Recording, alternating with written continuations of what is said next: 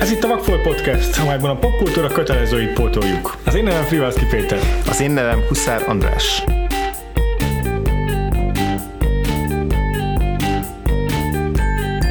Ezen a héten pedig folytatjuk a három évtized, három magyar film című blokkunkat, és átugrunk a 60-as évekbe. Méghozzá Kovács András 1966-os Hideg Napok című filmjére.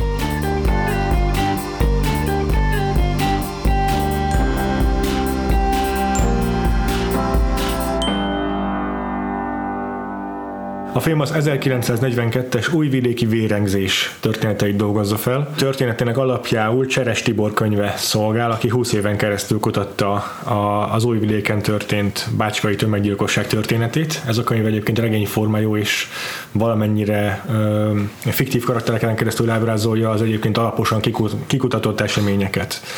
Ebből készült Kovács Andrásnak ez a filmje, amely nem olyan régen a 60 éves filmarchívumnak is felkerült az online kínálatába egy pár hét erejéig, így az év elején. Január közepéig lehetett nagyjából megtekinteni.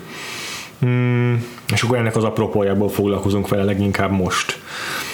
A, maga a vérengzés során, amely a világháború egyik ilyen híres magyar atrocitása, etnikai tisztogatás történt, mm, amelynek során 3300-3800 közötti szerb és zsidó származású egyén hunyt el.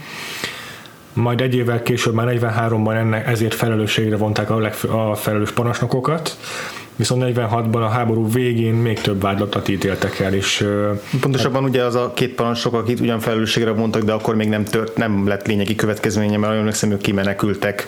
Ó, oh, azt nem tudtam. Ö, kimenekültek talán Németországba, és akkor utána, amikor ugye 44-ben a kiugrási kísérlet meghiúsult, akkor, akkor visszatérhettek, és utána újabb felelős pozíciót tölthettek be mind a ketten, és ezért volt aztán az, hogy 46-ban pedig újra mm, őket is, meg a, meg a többi katonát is, akik mm-hmm. részt vettek ott, megindult egy ugyanilyen felelősségre vonás, megtorlás, ugye ki hogyan hív, nevezi.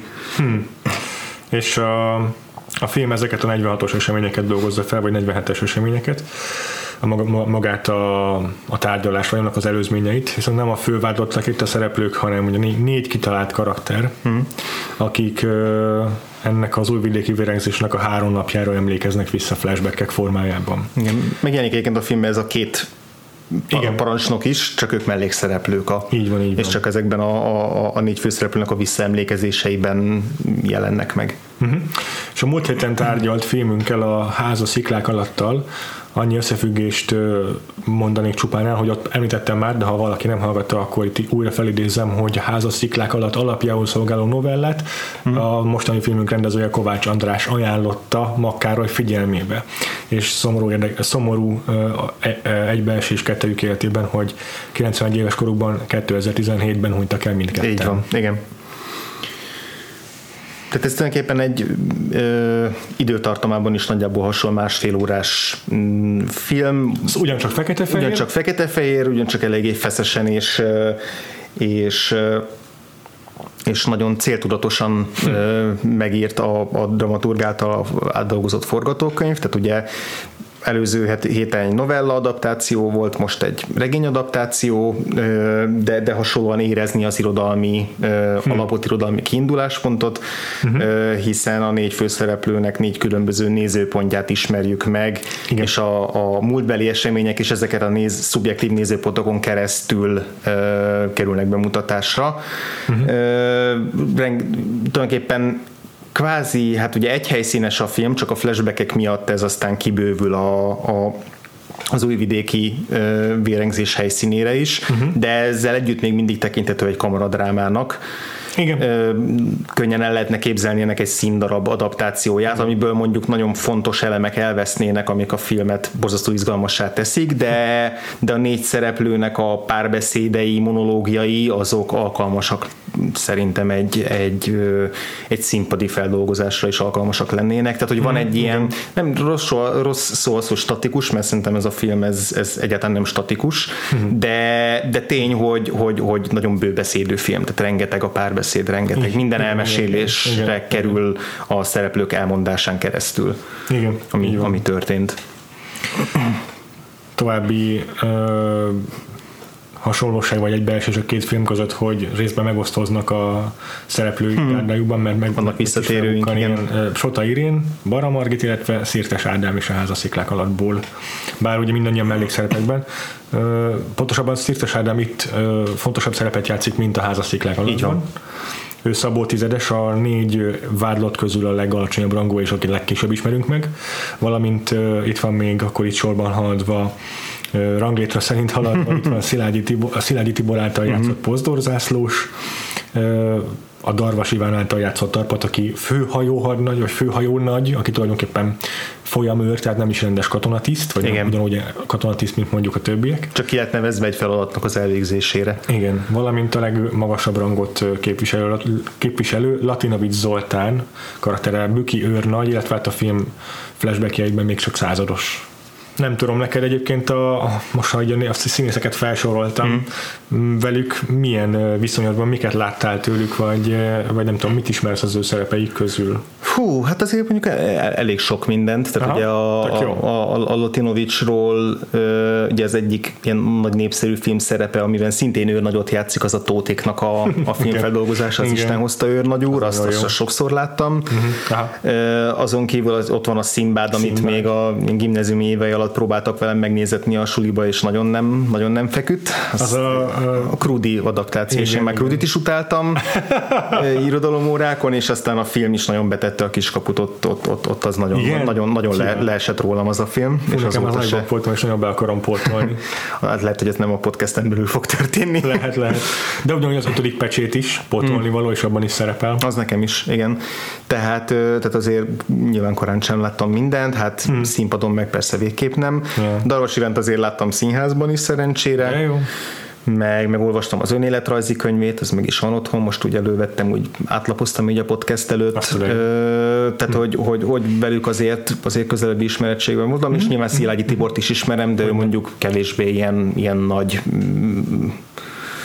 most egy csúnyán hangzik, hogy kevésbé, kevésbé ilyen nagy, inkább úgy fogom hogy kevésbé gyakorol rám nagy hatást, vagy a, az évek alatt. Nem tudom, hogy hát te... igen, nekem is inkább, mint így közszereplő ismerős hmm. Szilágyi Tibor, tehát nem feltétlenül a szerepeiből, mert hogy én a televízióban gyakran felbukkanó arcként ismertem, meg a hmm. idős korában megszerzett ilyen erőteljes orgánumáról hmm. igen. szeretem, megismerem. Itt azért fiatal korában ebből még kevés. kevés. És te a Latinovics darvas vonalon mennyire mozogtál Latinovics nagyon kevés szerepét ismertem, csak csak, csak a tótékat szerintem, uh-huh. vagy hát az Isten hozta urat, bocsánat. A Darvas Ivának azért több szerepét, mm, hanem is így, így, így teljes alapossággal, mint a Lilion Fitch sem láttam soha teljes egészében. Mm. A korábban már, vagy múlt héten már említett Szerelem című Makároly film is kimaradt nekem még, abban is szerepet játszik. Mm.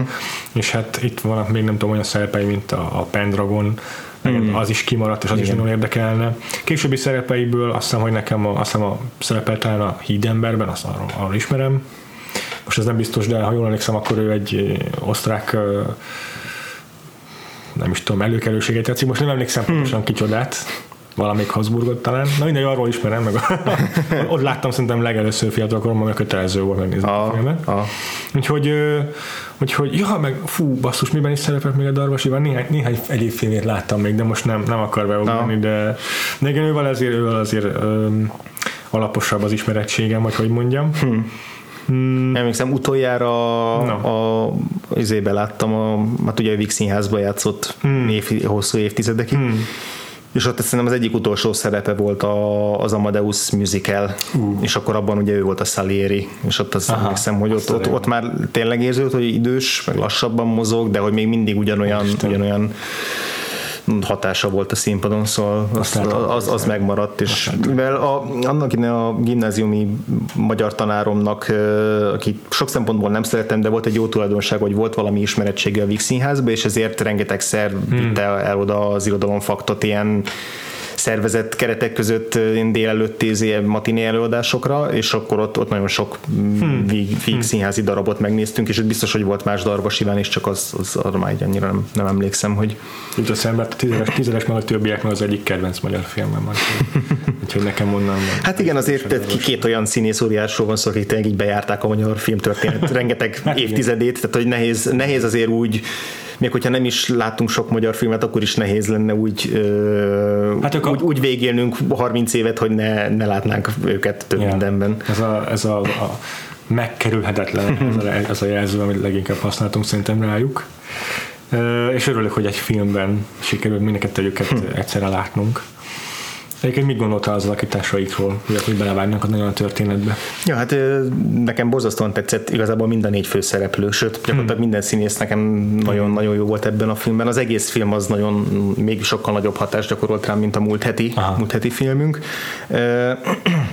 És érdekes, hogy Daros Ivánnál például nekem az az érdekes, hogy, hogy ahogy te is mondtad, hogy ezt, a, ezt az arisztokrata szerepet, hogy neki van egy ilyen nagyon, nagyon arisztokratikus arcéle, meg kisugárzása, meg beszédmódja, tehát van egy nagyon választékosan tud beszélni, pedig nem, valójában nem arisztokrata felmenőkkel rendelkezik, de hogy valahogy hmm. megtalálta ezt a, ezt a szerepkört, vagy legalábbis több ilyen, több ilyen alakítása emlékezetes, és ebben is ugyan nem nem nemesi származású a, a karaktere, de hogy, de hogy van benne egy ilyen, egy ilyen tényleg előkelő választékosság, ami, ami ami részben abból is fakad, hogy ő el is mondja, tehát mindig szereplőnek vannak ilyen visszatérő mantrái, ilyen önigazoló mantrái, és az ő mantrája az az, hogy, hogy, hogyha, hogyha három nappal korábban elmegy ebből a városból szabadságra, szabadságra akkor nem vonják be ebbe az egész vérengzésbe, uh-huh. és nem, és nem yeah.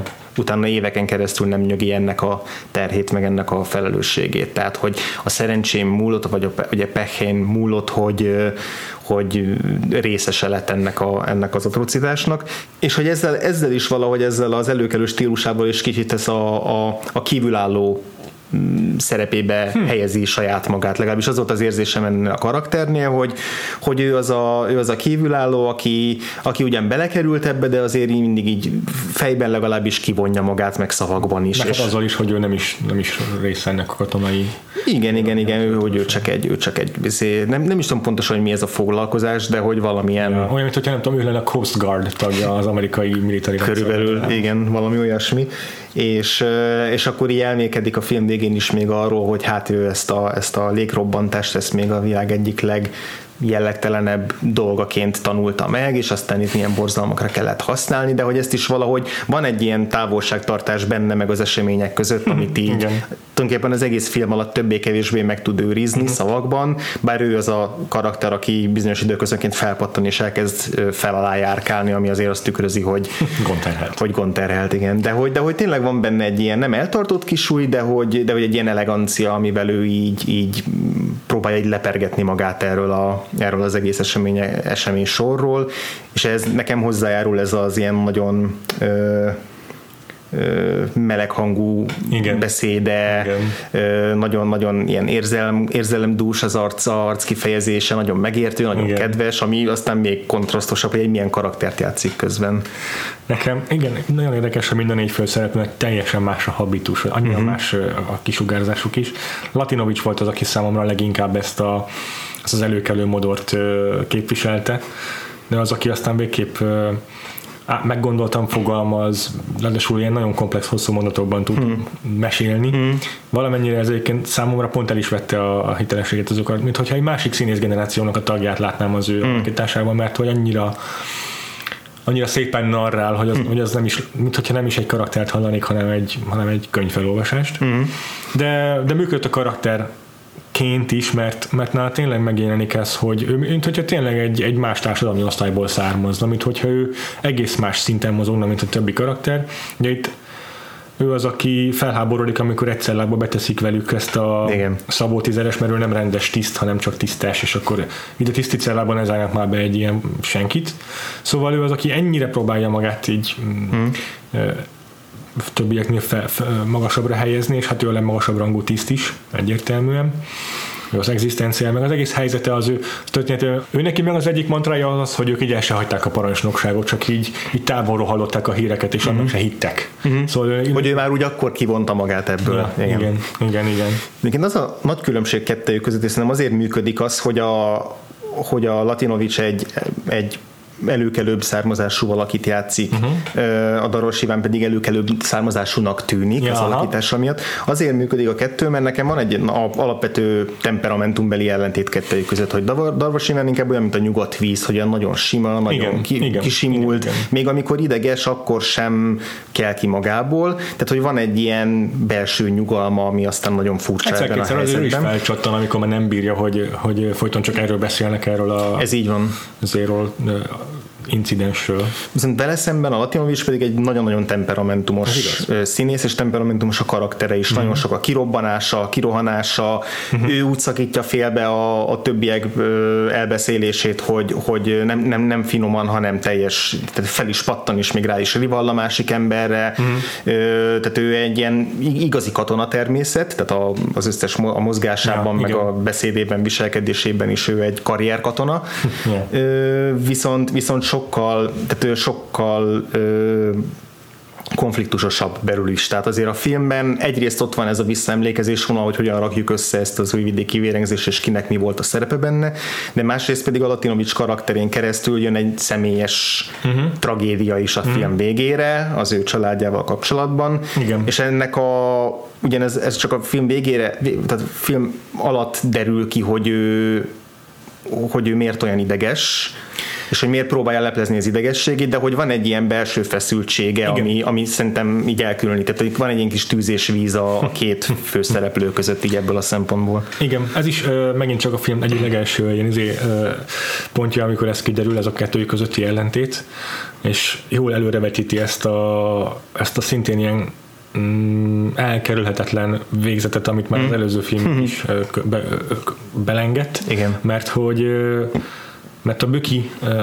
őrnagyról, a Latinovics karakteréről hamar megtudjuk, hogy, hogy feltételezi, hogy megmenekült a vérengzésből az ő felesége meg gyereke, hiszen ők mégiscsak basszus egy tisznek a rokonai, hát valahogyan csak kijutottak, de azóta nem látta őket. És hogy biztos nem tudom, Győrben vannak, meg mit tudom, mindig talál valami, vannak, talál valamit, hogy igen, hogy hol van, hol vannak fogságban, és, és már akkor érezheti a néző, hogy ennek nem lesz jó vége.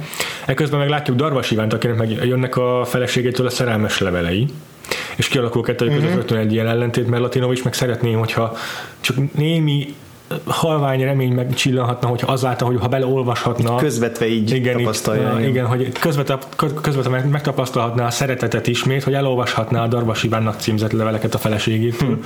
amire persze aztán kap lehetőséget. Ebből adódik egy kisebb konfliktusok, és hmm. akkor a film vége pedig az, hogy ezt most elszpoilerezzük, de szerintem kikövetkeztethető volt eddig is, hogy, hogy megtudjuk, hogy, hogy nem sikerült elmenekülnie a, az őrnagynak a hozzátartozóinak. Igen, és, és, és ez végig, tehát hogy nagyon magabiztosan átadja magát az őrnagy, tehát nagyon Igen. határozottan állítja mindig, hogy ő most azért örül annak, hogy most fogságban tartják, és majd, majd perre kell mennie, mert hogy akkor majd biztos a tanulak fogják előhozni a családját, és Igen. akkor, Igen. És akkor Igen. majd megbizonyosodhat végre a felől, amiben egyébként is biztos, hogy nekik semmi bajuk nincsen.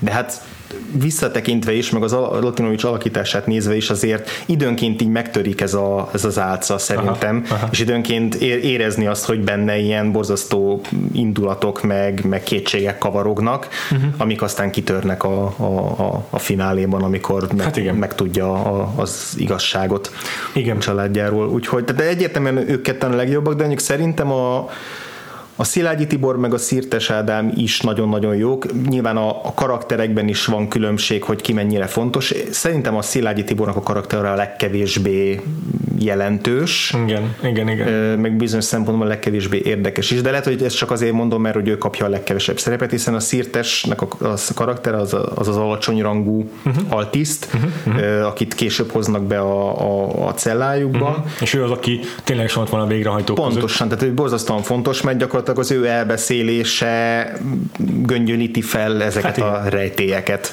Igen, ehhez képest Szilágyának a karaktere, a pozdor zászlós, az eleve az ő feladata az az egész háromnapos incidens alatt, hogy teát meg rumot vigyen a katonáknak. Szóval így, így sokkal kevésbé hangsúlyos a szerepe, csak azt látjuk, hogy ő az, aki leggyakrabban ellenpontozza a többiek elmondását valamilyen egyéb ö, sokszor más szempontból látja a helyzeteket, mm. mint a többi karakter. Általában egyébként inkább pont az derül ki, hogy ő önáltató, vagy inkább a többieket áltató szemszögből, mm. és akkor kiderül, hogy valójában tökre nem úgy volt, ahogy ő mondja el.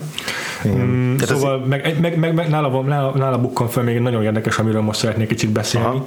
Az ő mantrája meg az, hogy már a film legelejétől kezdve, hogy azon gondolkodik, hogyan sikerült összeszámolniuk, hogy pontosan 3308 áldozat uh-huh. el, vagy nem tudom pont a számot hétszerűen, de nagyjából így. Igen. És akkor így számol, meg, hogyan, meg, meg mit jelent az, hogy közülük 299 elaggott. És akkor ezen rágódik az egész film alatt, hogy hogyan tudták, és akkor így próbálja ö, számszerűsíteni a uh-huh. tragédiát. Igen, ő az ilyen racionalizáló típus. És erről nekem az jut eszembe, ami így az elmúlt hosszú-hosszú évtizedekben egyre gyakrabban és egyre hangsúlyosabban előkerül ez a holokausztal kapcsolatban is, hogy, hogy van egy ilyen, legalábbis amennyire én így, így laikusként tudhatok erről, hogy a történészek között van egyfajta ilyen konfliktus, hogy hogyha újabb kutatások jönnek ki a pontos a, a, a számokról, hogy hányan hunytak el a holokauszt során, akkor, akkor abból gyakran vita van, hogy, hogy ez mennyire, tud, mennyire alátámasztható, meg ez lehet ezt számszerűsíteni, igen. És akkor, és akkor ebből sokan már ilyen megkeseredetten jönnek ki ezekből a vitákból, meg, meg ennek egy folyamánya tulajdonképpen maga a holokauszt tagadás is, hogy ez már lassan egy ilyen licité válik sokak számára, így fogják fel, és akkor ez inkább egy ilyen, egy ilyen ellenreakciót vált ki belőlük, hogy, hogy az, hogy itt egymással licitálnak a történészek, az, az is csak azt sugalja, hogy ennek sem... Hogy nincs, nincs egy biztos alap, és akkor mindenkinek itt csak Igen. vélemények vannak, ugye Igen. ezt állítják a... És, e, és ettől borzasztó ez az egész ha hogy, hogy minek egyáltalán számszerűsíteni, én, jó, természetesen szükség van rá, hogy tudjuk, hogy, hogy, hogy hányan hunytak el abban az értelemben, hogy, hogy, hogy tudjuk, hogy ez egy felfoghatatlan mennyiségű áldozat. És itt is ugyanezt érzem, hogy, hogy, hogy ez, ez mindenhogyan egy, egy, egy felfogadatlan tragédia, mm. és most az, hogy 3380 haltak meg, vagy ez csak egy becsült szám, vagy csak egy körülbelül meghatározott létszám, ez abból a szempontból nincs jelentősége, hogy nem von le, vagy nem ad hozzá a tragédia mértékéhez. Mm. Hát igen, a különbség az, hogy a történészeknek igazából ez a szakmája. Tehát mm. az a mhm. szakmája, hogy, hogy feldolgozzák, és, mm. és főleg a 20. században, ahol meg már annyi forrás van, mm. sokkal-sokkal több forrás mm. áll rendelkezésre, mint a korábbi évszázadokból, és mm. sokkal nehezebben feldolgozható adatmennyiség, uh-huh. hogy ezért teljesen természetes az, hogy viták alakulnak ki. Természetesen az, hogy ez, ez népírtással kapcsolatos, ez nyilván mindig fokozza ennek az érzelmi súlyát, igen, meg, igen, a, igen. meg a nehézségét, és ez kívülről szemlélve nyilván lehet ezt, ezt egy ilyen felesleges dolognak tekinteni, hogy, hogy, hogy miért rágódik ezen az ember, de azt mondom, hogy teszem, tehát történész szempontból ez, ez teljesen természetes az, hogy ezeket, a, ezeket a, az eseteket minél aprólékosabban, minél ö, pontosabban feldolgozzuk. Uh-huh. Ilyen szempontból azért más a, a Szilágyi Tibornak a az esetem, mert ő azért számszerűsít, mert így próbál így kompartmentalizálni, tehát hogy ő benne volt Lehet. ebben az egészben, és hogy ő... Ha csak számokba gondolkodik, akkor ezek nem valódi emberek már, hanem Pontosan, pontosan, igen, és, és tehát igazából valahol az ő karakter a legijesztőbb négyőjük közül, bár elfogadok érvelést a szírtes mellett igen, is. Igen, igen. De hogy, de hogy azért, a, nekem azért a Szilágyi volt a legijesztőbb négyük közül, mert hogy, mert hogy ő volt végül a legszemftelenebb, Hmm. Ő beszélt a legszemftelenebbül, és ez a, ez a számolgatás semmilyen lelki, biz, nyilván lelki ismeret meg bűntudatból fakad valahol, de, de inkább azt éreztem, hogy ő, ő nem a lelki ismeretét az akarja ezzel nyugtatgatni, hanem ő így, ő így ezzel, ezzel abszolút védi azt, hogy mi történt. Tehát, hogy, yeah. hogy ő neki csak ez a fontos, ez hogy hát, hogy, hogy jönnek a kül, külső emberek ahhoz, hogy ezt itt számolgassák. Hát ezt nem lehet itt számolgatni. Tehát, hogy ő neki van egy ilyen hogy ő abszolút nem, én ebből, nekem ebből az szűrődött hogy ő abszolút nem érzi bűnösnek magát semmilyen tekintetben azért, ami, ami ott történt, és ezt is ennek a, ezért hozza föl, hogy nyilván az, hogy elaggottak, az úgy az úgy rosszul hat, mert hogy az úgy rosszul hang, most az ő szemszögéből rosszul hangzik, hogy ő itt ö, idős embereket lövettek agyon, de hát ezt nem lehet összeszámolni, hát ez, ja. ezt, ezt, ezt nem lehet így pontosítani, és ezzel, ezzel próbálja így az egészet így ködösíteni, ezt az egész történetet. Tehát én azt, ezt éreztem nála, és aztán később az egy-egy flashback, amiben szerepel, az számomra ezt igazolta is, mert ő az, akin láttuk, hogy ő az abszolút hithű katona, aki amikor a parancsnok beszél, akkor csillogó szemmel gyakorlatilag így abszolút ezt a, ezt a a vérszomjat ezt át tudja venni, amire Igen. szüksége van a parancsnokoknak a vérengzéshez. Igen, addigra, ameddigre ő ö, személyesen találkozik ezzel a ö, Grassi, Grassi nevű ezredessel, uh-huh. addigra már megtudtuk erről az ezredesről, hogy ez tényleg egy ilyen vérszomjas vadállat, és, és hergeli az embereit, meg egy, való, egy, egy náci tiszt. Uh-huh. És, és akkor ő meg úgy mesél róla, hogy hát én igazából kedveltem ezt az ezredes, mert vele mindig jó volt. Igen, szóba áll. Tehát, hogy ez az ilyen, ilyen lelkes kisdiák, aki, aki örül, hogy a, a, a nagy ember szóba áll vele, és számára ezek számítanak. És aztán pedig az, és tök érdekes, hogy az ővénél a legegyértelműbb a tagadás, mert a, a visszaemlékezéseknél, ahogy, a, ahogy ő elbeszél, ő azt mondja, hogy, hogy nekem ez az egészhez semmi közöm nem volt, mármint a, a, Igen, a mészárláshoz, senkihez sem nyúltam hozzá, Igen. sőt, még amikor ezzel a teás kamionnal, vagy, vagy teherautóval hajtottunk el a csendőrök mellett, akkor még nem is álltam meg, hogy ezzel jelezzük, hogy nem értünk egyet sok mindenben. Majd ezek után látjuk, hogy lófaszt, tehát egyáltalán nem erről volt szó. Hm. Az ezredes simán ráparancsolt, hogy pakolják föl a kivégzésre vitt civileket a, erre a teherautóra, Igen. és több fuvar, és még akkor is azt mondja, hogy nem tudtam, hogy hová visszük, de utána látni, hogy több fuvart és tett, tett mm. meg, tehát, mm. hogy pontosan tudta, hogy miről van szó, de ő, de ő nem foglalkozott aztán ezzel, sőt, még, még, még hát ki tudja, hogy élvezetet is lelte benne, de hogy tehát, igen, ehhez képest a Szirtes Ádámnak a karaktere, elfogadom, hogy amit mondtál, hogy a Szilágyi sokkal hátborzolgatóbb nála, mert Szirés Ádám igaz, hogy közelebb van a tűzhöz, és több, mm. több, többször nem csak szemtanúja, hanem, hanem, hanem közreműködője is mm. a, a gyilkosságoknak. Aktíva, igen. Mégis na, őt, őt úgy ábrázolja Szirtes Ádám, hogy egy ilyen szerencsétlen idióta. Egy ostoba ember. Egy ostoba ember. Egy ostoba Van ember, akinek azt mondják, hogy csináld ezt, akkor csinálja azt, és nem foglalkozik, és, és az, nem... ez is az ő mantrája, hogy ő csak parancsot teljesített, Igen. és bárhol, ahol ott van, ő igazából csak Sőt, van, van a, a végrehajtó ilyen ö, tisztesek között a Dorner nevű figura, aki mm. gyakran felbukkan majdnem Nagyon-nagyon jó figura, Tavar István játsza és ő az egyik leg, legkegyetlen, uh-huh. valószínűleg egy teljes pszichopata. pszichopata. igen. És akkor ő, ő alatt szolgál a Szirtes Áram karaktere, és még akkor is megvédi ezt a Dornert, hogy, hogy, hogy nem merjenek róla ilyeneket mondani, hiszen én is alatta szolgáltam, amikor teljesen egyértelmű, hogy ok nélkül követte egy gyilkosságot civileken, civilek ellen még egy ilyen eseményen be már nyilván nem lehet relativizálni, és a film erénye, hogy a négy szereplő között se relativizál, tehát nem, nem tudunk felállítani a film végére egy rangsort, hogy ki bűnösebb és ki nem, mm-hmm. mind a négyen egyaránt felelősök azért, ami történt, és aztán nagyon tárgyalagosan, klinikailag boncolja fel a, a forgatókönyv a szereplőket azzal, hogy ki hogyan áltatja magát, és ki hogyan próbálja kivonni magát.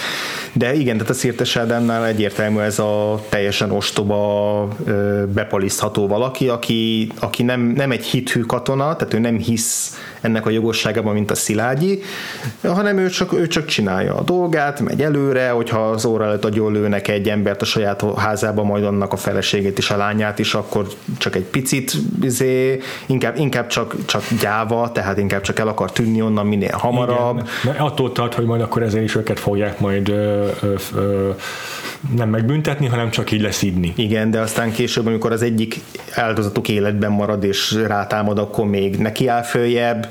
Később meséli, hogy ott a, a, a, a vágóhídra küldött nőknek a, a fehér neműjét így élvezettel nézegette, tehát hogy ő az a teljesen ilyen, ilyen csak, csak evényes agyú ja valaki, amivel nem lesz, mondom, nem lesz rosszabb a, a, a teljesen intelligens parancsnokoknál, hiszen nekik pedig az, az attól, attól súlyosabb a felelősségük, hogy ők intelligensen voltak tisztában azzal, hogy mi történik, bár mindig ők azt, azt mondja a film valamely pontja, hogy ők igazából nem tudtak semmit, Pontosan. nem érthettek semmit, ők Pontosan. csak pehesek voltak, uh-huh. bárki más az ő helyzetükben ugyanezt tette volna egy Lárvas információval. Mondja, nincsenek jó emberek, csak szerencsésebbek. Szóval ő négyőjük, ők négyőjükön keresztül ismerjük meg ezt a, ezt a az újvidéki vérengzésnek a történetét, amelyet nem fogok tudni összefoglalni, hiszen egy olyan dologról van szó, amelyet Cseres Tibor 20 éven keresztül hmm. kutatott, úgyhogy csak röviden annyit mondanék róla, azok kedvéért, akik nincsenek esetleg képben ezzel a történelmi eseménnyel, hogy,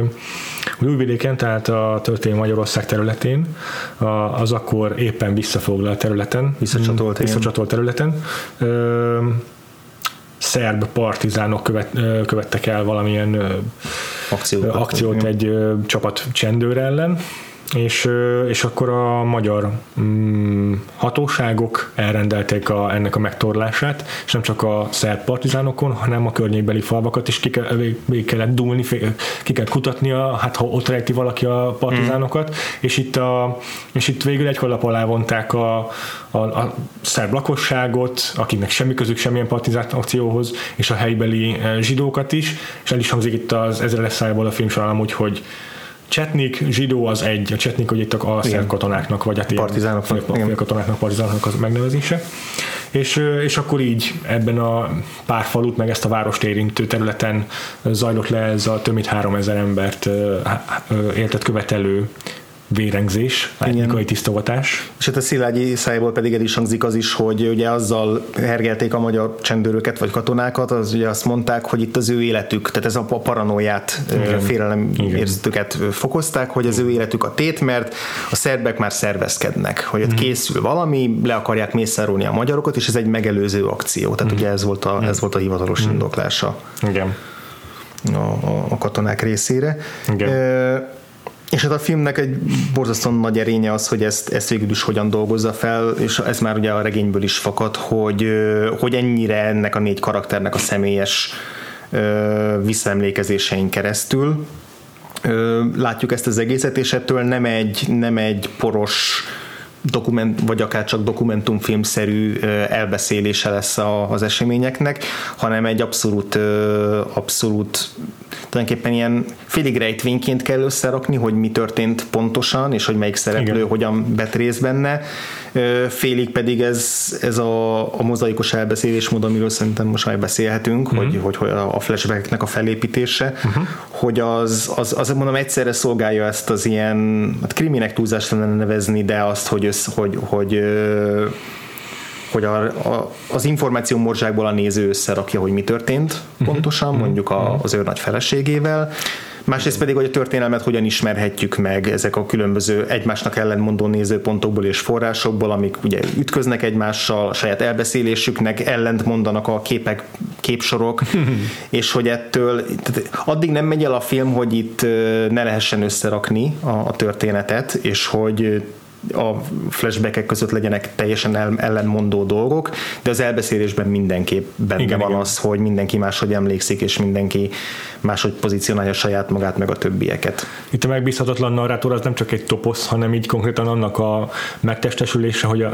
Cseres András valószínűleg a kutató munkája során pontosan azzal szembesülhetett, hogy, hogy ugyanazt a történetet ugyanazok hmm. az eseményeket hány különböző szemszögből, hányan különbözőképpen mesélik el, vagy hazugság, vagy egyszerűen, egyszerűen csak rossz emlékezet miatt. Igen. És akkor itt is ugyanez a, a, a filmben gyakran vissza-visszatér, hogy ugyanazok a helyszínek, ugyanazok a jelenetek, többször más szemszögből Igen. van Igen. Bemondom, van ennek egy másik fokozat, mint mondjuk a, most az én Tonya, hogy egy teljesen más jellegű példát mondjak, ahol ugye szintén három-négy szereplő meséli a, a mesél el egy atrocitást, ennél sokkal szűkebb körű atrocitást, de, de ott, ott pedig tökéletesen ütköznek ezek, a, ezek az elbeszélések, Igen. és a végén úgy állunk fel, hogy nem tudjuk meg pontosan, hogy mi történt. Itt szerintem megtudjuk, hogy mi történt, Igen. Csak, csak, csak mindenki a maga kis saját Igen. történetét Igen. adja hozzá ehhez a nagy egészhez, ami aztán, ami aztán Igen. kialakul. De valahol mégis nagyon hasonló a két filmnek a célja azzal, hogy azt mutassa be, hogy hogyan az ember saját maga hogyan az biztos. Ö,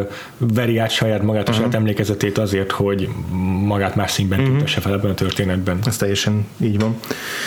Hát itt ugye először Bükinek, a, tehát Latinovics karakterének a flashbackjeivel indulunk, így kerül ebbe a kontextusba a film, hogy kicsit az ő hozzátartozói után is nyomozunk itt, nem csak a, nem csak a magának a vérengzésnek a történetét ismerjük meg. Igen. Hiszen már azzal indul, hogy nem találja a feleségét, meg a gyerekét, meg a, nem tudom, a cseléreket, mm. és és ezzel is zárul aztán a film, tehát visszatérünk ugyanezekre a jelenetekre is később, tehát keretbe is zárja ezzel ezt a film. Bökinét egyébként, ha jól emlékszem, akkor Barra Margit uh-huh. játszott, tehát az előző héten tárgyalt filmünknek a női főszereplője uh-huh. Zsuzsa. Aki szerintem ebben is nagyon jó ebben a filmben is, Igen. viszont sokkal kisebb szerepben, és múlt héten nem beszéltünk róla, és most se akarok annyira hosszan kitérni, de hogy szegény Bara Margitnak nagyon szomorú mm, sorsa volt a karrierjének, mert nem sokkal ezután a film után belekeverték szándékosan egy olyan botrányba, egy ilyen politikai természetű botrányba, gyakorlatilag maga, máig nem lehet tudni, hogy pontosan miért, ami teljesen derékba törte a karrierjét, és, és nem is tudott utána gyakorlatilag már dolgozni a, a évtizedekig, vagy hát a haláláig. Tehát tulajdonképpen Aztán megszűnt színésznek lenni azért, mert volt egy, volt egy olyan eset, amiben lejáratás, tehát tiszta lejárató kampányként Aha. az ő neve is bekerült, és egy olyan, Aztán. olyan ö, cikkhadjárat, meg, meg tehát konkrétan így az életét féltettem sokszor azzal, hogy kiment a mit tudom én, művész bejárón, és akkor megfenyegették az e- emberek. Tehát, hogy nagyon-nagyon, ez, aki, akit érdekel, az utána lehet ennek könnyen olvasni. Csak ez tök szomorú, hogy ő belőle ezért nem lett, hogy nagyon nagy színész hmm. nő, mert hogy hát ennek mesterséges okai vannak, de pedig, pedig tényleg ez alapján, a két film alapján valamennyire hasonló, de azért elég sok különbség van a két karakter között, már csak a társadalmi helyzetükből fakadóan is, de hogy, de hogy mind a kettőben egy nagyon erőteljes és határozott alakítást nyújtott szerintem. Biztos, hogy rengeteg szereptől szerepel lettünk itt szegényebbek. Igen. Úgy, egy nagyszerű színésznővel lettünk szegényebbek. Igen, de hogy visszakanyarodva akkor a, a, ezek ez a visszaemlékezések, szóval szerintem borzasztóan izgalmas, ahogy a, ahogy uh-huh. a, vágá, a, a vágással, meg a rendezéssel ezt, ezt megoldják ezeket a flashbackeket. Uh-huh. Azzal, amit egyrészt említettél, hogy többször látjuk ugyanazokat az eseménysorokat, gyakran ugyanazzal a kamera mozgása, tehát van egy olyan visszatérő jelenet, ahol a kép jobb oldaláról bal oldalára kocsizással elhalad egy szereplő az előtérben, egy magaslaton, és mögötte egy ilyen alacsonyabb térrészen pedig van egy tömeg, akik tulajdonképpen várják a civilek azt, hogy, hogy tehát adják ugye a kivégzésre viszik őket onnan, és, és elvonul a, ezzel a tömeg előtt egy-egy szereplő, előbb a, a Büki, aki keresi a feleségét, aztán később a Szilágyit is látjuk, ha jól emlékszem, ugyanezen a, uh-huh. ugyanezen a, a a területen, ugyanígy a vasútállomáson játszódó jelenetek is többször megismétlődnek,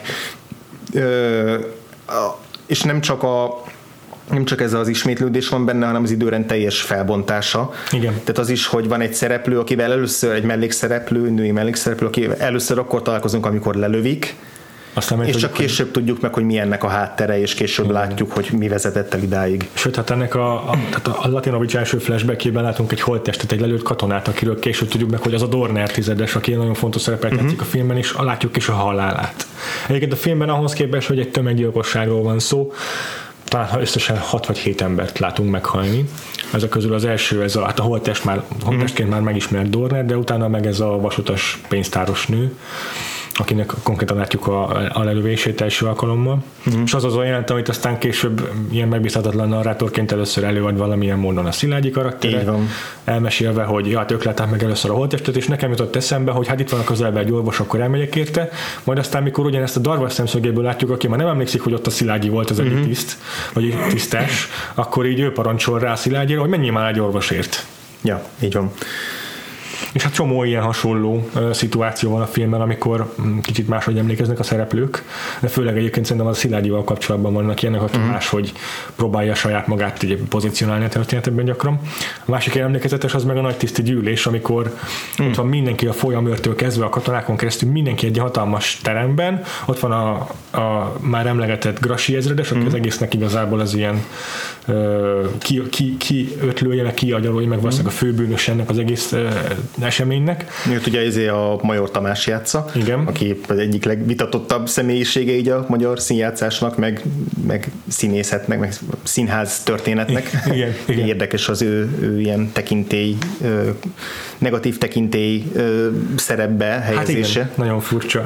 És akkor ő az, aki, aki a, a lépcső soron előad egy ilyen buzdító beszédet a katonák számára, hogy, hogy rábegye őket arra a kegyetlenségre, amire készülnek, és akkor igazából ugyanazt a beszédet halljuk a Tarpataki elmondásában, tehát Darvas elmondásában, uh-huh. meg Szilágyi elmondásában, és csak kicsit más ö, részét. És akkor itt a Tarpatakinál ez úgy néz ki, hogy ö, hogy így elhangzik, tényleg ilyen, ilyen náci tisztes izé, fröcsögéssel, hogy uh-huh. teljes megsemmisítés, és erre van szükségünk, meg ilyen teljes megtorlásra. Majd aztán ugyanezt így egyenletek később a pozdor így olyan, hogy hát nem egészen úgy volt az, mert behoztak először egy csomó megsebesült csendőrt, akiket ugye a, a, az egész incidens kiváltó szerb partizánok uh-huh. sebesítettek meg, majd erre elmondja, hogy a, erre elmondja az, az ezredes, hogy, hogy eddig tűrtünk mi magyarok, mert nagyon nagy a türelmünk, de most már ne packázzanak velünk, és a célom a megtorlás is, uh-huh. és akkor így, így vezeti fel, hogy a csetnikeket kell el, ö, fogjuk ejteni, meg kivégezni, és, és nem arról van szó, hogy felmenti az ezres, vagy nem arról van szó, hogy az egész jelentet valamilyen módon felmenteni itt a Szilágyi karakter, hanem arról, hogy ő magának talál indoklást abban, uh-huh. hogy itt egy indokolt megtorlásról van szó. Sőt, itt ugye van egy szuper jó úgymond poén is, mert uh, ugye az a sorrendje, hogy előbb látjuk a Darvas Iván, vagy előbb halljuk és látjuk a Darvas Iván szemszögéből, ki, utána pedig a Szilágyi szemszögéből, és a Darvas szemszögéből van egy olyan pillanat, amikor, amikor kinéz a, a tömegből, és azt látja, hogy ott áll, ott áll a, a, nem tudom, erre emlékszel, ott áll a folyosón egy csomó katona, és ott öltöztetnek fel fáslikba embereket. Ezt és ezt még akkor nem, egy, nem tudjuk, hogy ott ha. mi történik pontosan, csak azt látni, hogy ott, mint, mint hogyha egy ilyen, izé, egy ilyen ö, rögtönzött szanitéc állomás lenne, hogy ott embereket befásliznak, meg mankót adnak, izé, és utána jön a következő pár jelenettel később, amikor a Szilágyi Ems, és akkor látjuk, hogy jönnek be ezek a, a sebesült katonák idézőjelbe. Tehát, hogy ez egy nagyon-nagyon jó, jó csel, ami, yeah. ami azért jó csel, mert hogy amikor elérkezünk a Szilágyihoz, akkor már, jó, hogyha ezt kiszúrjuk, akkor tudjuk, hogy átverés, és akkor tudjuk, hogy a Szilágyinak ez a vakhite, ez mennyire-mennyire tévúton ö, áll, és mennyire beszopja azt, amit a, amit a vezetőség ö, állít, és, és mond neki. Igen, igen. És még visszatérve kicsit erre a, erre a lelőtt vasúti pénztáros nőre, igen. fontos szerepe van neki még ebben a filmben. Fú, nagyon. Igen. Mert hogy ugye itt Darvas Givánnak a karakter az, akin keresztül jobban megismerjük, aki azzal megbízva, hogy a vasúton így szortírozza az embereket, mm. hogy ki megy el a vonattal, kit szállítanak el, és ki az, aki ártatlan és ott maradhat. Ez is ugye izé holokauszt filmekből is ismerős ez a... Igen, hát hogy konkrétan vasúttal itt, itt viszik el lemészárolni az embereket. És, és úgy néz ki, hogy ez a nő, aki ott dolgozik a vasúton, mert pénztáros nő, jobban ismeri a helybelieket, úgyhogy a darvasék őt kérik meg, hogy akkor osztályozza az embereket, kik az, akiket felismer, hogy helybéli, meg ki az, aki vadidegen Sőt, pontosabban ez a nő aján, aján, nem is ajánkozik fel, hanem azt mondja, hogy őt, ő, ő, én ismerem ezeket az embereket, és uh-huh. akkor mondja neki, hogy hát, ha ismered őket, akkor mondd meg, hogy kiket ismersz, és azok úgymond megmenekülnek, ugye az nem hát egyértelmű, nem. De, hogy, de, hogy, de hogy így tűnik, és, Igen. és akkor van egy hosszú jelenet, amin, amin gyakorlatilag, ha jól emlékszem, végig a kamera ennek a nőnek az arcán maradt, Horváth Teri játsza, ha jól emlékszem, és, és végig az ő közeléjét látjuk, ahogy sorolja, hogy ismerem, nem ismerem, és ahogy, ahogy rádöbben arra, hogy, mit, mire, hogy mire vették rá, hogy mit követel, és ahogy ennek a súlya ö, lecsapódik benne, és aztán ugye utólag mondja is, hogy mindenkinek, mindenkire azt kellett volna mondani, ahogy ismerem. Tehát, hogy ez egy borzasztóan Igen. Meg itt súlyos. Kovács András egészen modern megoldásokat is alkalmaz itt a vágásban, hogy mutatják a az embereket, akiket osztályoz, uh-huh. és akkor van egy pont, amikor így jelezvén az, hogy itt rengeteg ember vonul el az ő szem előtt, uh-huh. ilyen jump cutokkal uh-huh. vág az elvonuló emberek között, és így csak haladnak a tömegek előtte. Hmm. Ki tudja, hány, emberem, hány embert osztályoz végül ez a nő.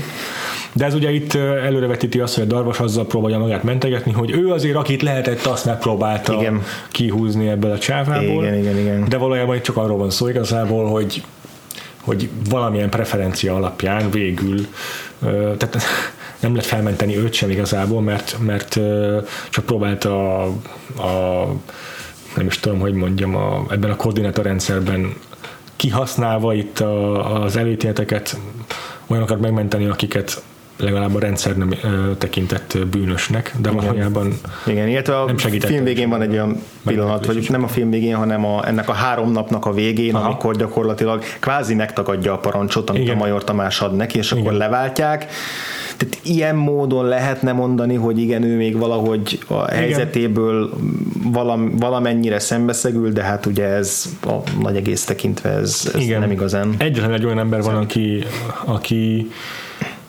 pontosabban a film során van egy jelenet, amikor megtudjuk, hogy aki, aki magyar népviseletbe volt töltözve, azt így behívta a, nem tudom, a vasút állomásnak a egyik épületébe, és akkor megkértek, hogy énekeljenek mm. népdalokat, mert hogyha magyarul tudnak, meg népdalokat tudnak, a... akkor biztos magyarok, szóval őket el lehet engedni. Igen. Hát itt is azért így megszűri, hogy kiket ment meg, de, de megment embereket, és akkor végül egy, megjelenik egy, egy szerb srác. A Konc Gábor. A, aki, aki elmondja, hogy hát én is tudok pár népdalt, engem is hallgasson meg, és akkor ő úgy megy oda, hogy szerb népdalokat al elő neki. És akkor Darvas ezt először nem érti, meg hát hmm. ugye kérdőre is vonja ezért a srácot, és akkor végül őt is őt megmenti. Tehát ő az egyedüli olyan ember, Amikor aki... me- konkrétan megmondja neki a Konc Gábor, hogy ő hallotta, hogy kvázi hallotta, hogy aki énekel, azt megmentik, és megkéri, hogy hadd had menjen el, és akkor így el, ebbe belemegy. És akkor végül aztán... És ezt a... így igazolásként fel is hozza. Igen, ez az, ez az önigazolásként ezt hozza föl, bár a sors hogy mint a másnap még a váróteremben mm. is ezt a szerb is elvitték. Igen. Úgyhogy nem sikerült ott sem igazából megmentenie. De igen, tehát Darvas az a karakter, aki még valamennyire aktívan hm. igyekezett itt ebből a helyzetből a lehető legjobbat kihozni, de ez nem azt jelenti, hogy igen bármivel is kevésbé bűnös, mint a többi. Igen, tehát nyilván van full pszichopata, mint a Dornár volt, meg van a Darvas, aki valamennyire egy másik ellenpont, de, de összességében ez a film nem arról szól, hogy, hogy ahogy mondtuk korábban, hogy így rangsoroljon, és uh-huh, legyen, egy, legyen egy pozitív hőse a történetnek, ez csak arról szól, hogy olyan különböző nézőpontokat szólatasson, akik mind a, benne voltak a kellős közepében, és bár, bárhogyan is, de aktív résztvevői voltak a vérengzésnek. És hogy hogyan lehetséges az, hogy, hogy egy ekkora ranglétre egy ilyen, ilyen, hm. ilyen parancsnoki láncolatban egyszerűen nem volt olyan, aki, aki megkérdőjelezte volna ezeket az eseményeket, vagy ha volt is olyan, akkor semmit nem ért az ő szava. El is hangzik itt a filmben, pont, egyébként pont a Darvasnak a tarpat, aki karakternek a szájából, hogy tehát egy gépezet részeként cselekedtek, ja, igen. és hogy sokan már másnap annyira szégyelték magukat, hogy nem is mertek megjelenni egyenruhában, egyenruhában ha nem volt muszáj. És, és ez is azt jelzi, hogy, hogy itt ezen megy végig ez a film, hogy itt milyen külön, a ranglétra különböző részein, vagy akár külső figuraként ebből a ranglétrában egy különálló, vagy attól független személyként, hogyan, hogyan lesz mégis mindenki kollektívan bűnös ebben az egész mm, Annak ellenére, hogy különböző szereplőknek különböző emberi érzelmeik vannak. Igen. A, mondom, az teljes szemtelenségtől, a, a családjuk féltésén keresztül igen, egy, igen. egy ilyen általánosabb, igen. mondjuk úgy, hogy, hogy rossz érzés, ami mondjuk a Darvas Ivánban benne van, hogy érzi, hogy ez nem helyes, de hát végigcsinálja. Tehát hát ezeket igen. az emberi, emberi érzéseket így végigveszi. Hát ugye itt a, a Latinovics az, aki végig ilyen tagadásban van az ő saját maga szerepét illetően, hmm. mert ő szinte csak a családjával foglalkozik, meg hogy ott se volt, hmm. és akkor amikor Dornerről kiderülnek ezek a, ezek a szörnyűségek, amiket elkövetett, ugye itt főként a Szabó Tízeresnek az elmondásai alapján, Igen. akinek ez a fő, fő, vezetője, vagy a osztagvezetője volt ez a Dorner, és az ő háborús bűneinek így a recitálása során így meg is jegyzi a Latinovics, így pont egy ilyen kitörő pillanatában, amikor így leüvölti a fejét a Szabónak, hogy ezek miatt az állatok miatt kell nekünk hm. bűnhődnünk. Ugyanígy, a, amit már említettem korábban is, most még pontosabban is eszembe jutott, hogy ő, ő az, aki ugye így tényleg mindig félbeszakítja a, a az események felidézését sokszor úgy, hogy a képen megjelenik mondjuk, mondjuk a, a ugye befagyott tónak a mhm. képe. Hát a folyó Meduna. A, vagy bocsánat, igazad van, a folyónak a képe, ahova ugye belelövetik a, az áldozatokat, és valahányszor oda akarunk kiukadni a történetbe, vagy valamelyik szereplő oda akarnak kiukadni, hogy akkor ennek a három, a harmadik napnak az utolsó napján a, a legdurvább tömegmészárlásokról meséljen, ugye ez általában a Szabó tizedes, ő akkor, szok, akkor szakítja félbe az elbeszélést, és hát ennek nyilván a, utólag az is az oka, hogy lekeményen valószínűleg fél attól, hogy, hogy, hogy ott ott, ott lehetett a, a, a felesége Igen. is.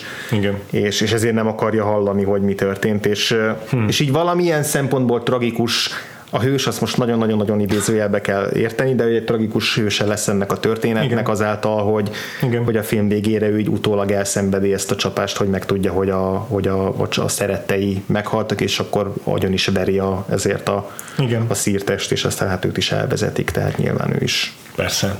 Van is egy ilyen narratívája, egy ilyen mellék, vagy ezen belüli kis narratívája a filmnek, amikor megtudjuk, hogy a Bükinek a saját házvezetőnője is zsidó, uh-huh. és akkor a felesége, ez a Bara Margit által játszott asszony, hát annyira nem szívleli a zsidókat. Uh-huh. Azt mondja róla a Büki, hogy a, a a házvezetőnőről, uh-huh. hogy nem is látszik rajta, hogy zsidó. Uh-huh. Ami már magában rasszistának hangzik egyébként. És, és akkor a, és akkor a a Büki né, meg ugye nem szívleli ezt a asszony, mert ő olyan, olyan szigorú katolikus nevelés kapott, hogy, hogy antiszemitizmusra nevelték mm. őt, és akkor végül azt mondja itt a, izé, a Büki, hogy de azért csak megszerette ezt az asszonyt, és így izé, felengedett vele kapcsolatban, úgyhogy a sors ironiája, hogy pont őt végezték ki, aki nem csak hogy a legvéresebb szájú katolikus az egész összes szereplő közül, de hogy úgy tűnik, hogy még fel is adta a saját antiszemitizmusát legalábbis mér, bizonyos igen, mértékben igen. a film. A, nem, ez egy, az, az, szerintem ez egy hihetetlenül izgalmas része a filmnek, a Bükinek ez a, ez a fura családi Aha. szála, ami mm. kialakul, ami valamennyire ugye mellékvágány, ez rossz szó, hiszen ugye ide torkollik a film, de hogy, de hogy pont amiért egy nagyon apró részletekből tudjuk meg, ezért ezért, ezért nem ez, nyilván nem ez az elsődleges ö, témája a filmnek, ez csak mm, egy plusz, igen. amit ilyen személyes ö, igen. Személyes tét. Személyes tétként hozzáad, a, hogy ne csak egy általános történelmi esemény bemutatás legyen ez a film. Uh-huh. Viszont nagyon-nagyon izgalmas és összetett ezeknek a szereplőknek a kapcsolata. Egyrészt, amit mondasz is, az, hogy tulajdonképpen a, a feleség, a Baromargit karaktere, hát nyilván ő csak más szereplők szemszögén keresztül látunk. Tehát igen, hát igazán igen, nem igen. tudjuk megismerni ezeket a szereplőket, mert csak másoknak a, a történetének a mellékszereplői szó szerint itt uh-huh. a mhm. visszaemlékezésekben.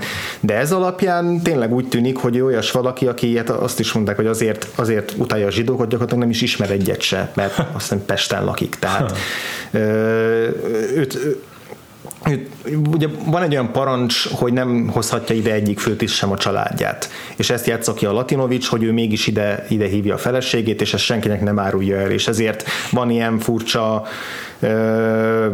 suskus abban, hogy őt valahogy ki kell menekíteni ebbe a városba, hiszen nem mondhatja el a feletteseinek, hogy itt a felesége őt tegyék föl egy vonatra és vigyék Pestre, mert azzal akkor utána kérdőre vonnák, hogy, mi, hogy mit keresett itt eleve. Pontosan, tehát van egy ilyen, egy ilyen lopott része a, a történetnek, uh-huh. és és hogy most, hogy egy egyháztatásba kerül egy zsidó nővel, meg aztán van egy harmadik nő is, aki pedig hely, talán szerb, helyi, Aha. helyi Aha. ház, egy másik házvezető nő, vagy aki besegít nekik, ez a három nő alakít egy ilyen csoportot, csapatot, hogy, hogy ők annyira megszeretik egymást, meg annyira a Baramargit annyira ö, ö, fontos annyira meg akarja védeni utána ezt a, ezt a másik két szereplőt, hogy, hogy hazamehetne egy maga, de nem hagyja ott ezt a másik két nőt.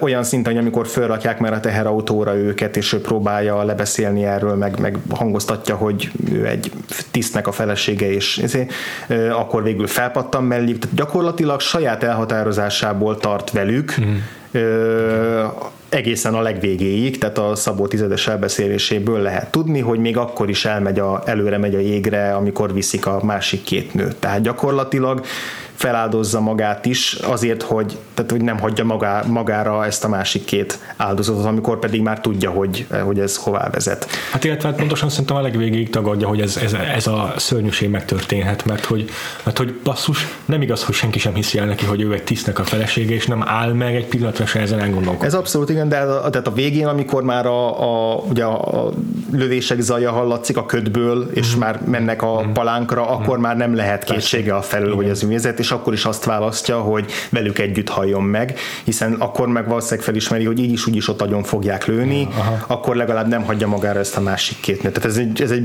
brutális dráma, ami, és egy emberi tartás, amit ez a nő így képvisel a, az, az, az elmondottak alapján.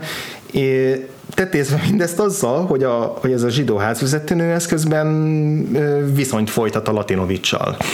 Tehát, hogy itt van egy egész fura dolog, hogy a, amíg nem, hozza, nem hívja oda a feleségét, addig, addig viszonya van a házvezetőnővel, majd amikor oda kerül, akkor, akkor tulajdonképpen úgy összehozza őket, hogy legyenek így jóban egymással, mert akkor nem üti meg a bokáját, de aztán tényleg jóban lesznek egymással, és kialakul egy ilyen nagyon fura, ilyen nyilván túlzás lenne ilyen ö, poli kapcsolatnak nevezni, hiszen a feleség sose tudja meg, yeah, hogy a, yeah, hogy a yeah. szeretője volt a, az az új, újdonsult barátnője, de, de hogy a Latinovics is még amikor, ö, amikor úgy tudja, hogy a feleségé hazamehet majd, akkor is olyan sugalmazásokat ad neki, hogy a feleségének eszébe jusson az az ötlet, hogy vegyük, vegye magához a, ezt a másik két házvezető nőt, és hogy együtt menjenek Pestre. Tehát, hogy ő próbál, ő Latinos is próbálja mindhármójukat ki, ki, kimenteni innen, és a feleségnek. Tehát, hogy Szerintem ez, tök, ez egy tök Igen. érdekes Igen. kapcsolatrendszer,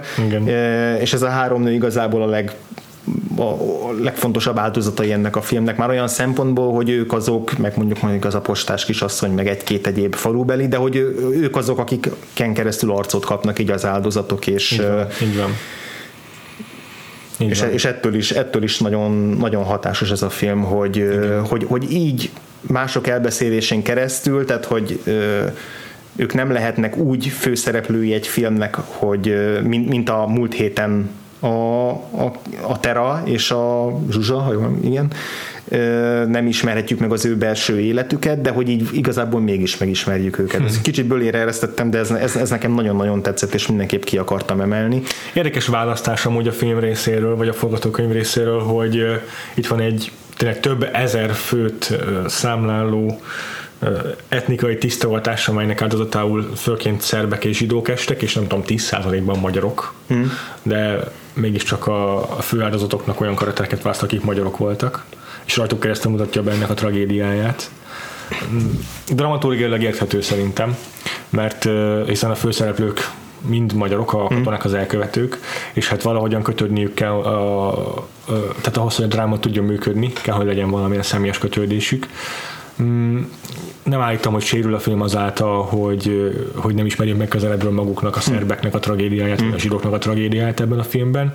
Nem von le az értékéből. Egy érdekes megközelítésnek tartom, hogy gyakorlatilag soha senkit nem látunk meghalni, csak ezt a pár hmm. megnemesített szereplőt. Igaz, ez, ez egy érdekes, nyilván egy rendezői tudatos döntés, de hogy nekem se vett el a, a vérengzések brutalitásának az ábrázolásából az, hogy nem láttuk a tömegsírokat, meg a, uh-huh. meg a, a konkrétan a légbelővetéseket. Van a filmnek egy ilyen egészen érdekes ö, képi megközelítése az, hogy rengeteg tényleg ködbe burkolja ezt a tájat. Télen, januárban járunk télen, tehát ez teljesen logikus, de hogy sokszor a, a, a vasúti pályaudvaron is, meg ezen a folyóparton is ö, ugye sűrű ködbe belegyalogolnak szereplők, ami Igen. egy nagyon erős képi hatást eredményez ez is úgy kicsit így ezt a rejtélyességét lengi körbe az esetnek, hogy, hogy nem látjuk premier plánban, de ez is a valahogy a szereplőknek a szubjektivitásához szerintem hozzátartozik, hogy Aha, persze lehetne az, hogy a... Meg a kompartmentalizálásnak a része szerintem. Igen, tehát nyilván lehetne úgy is, hogy a Szilágyi kimegy a partra, és akkor megfordul a kamera, és mögőle látjuk azt, hogy belelődik az embereket a tóba,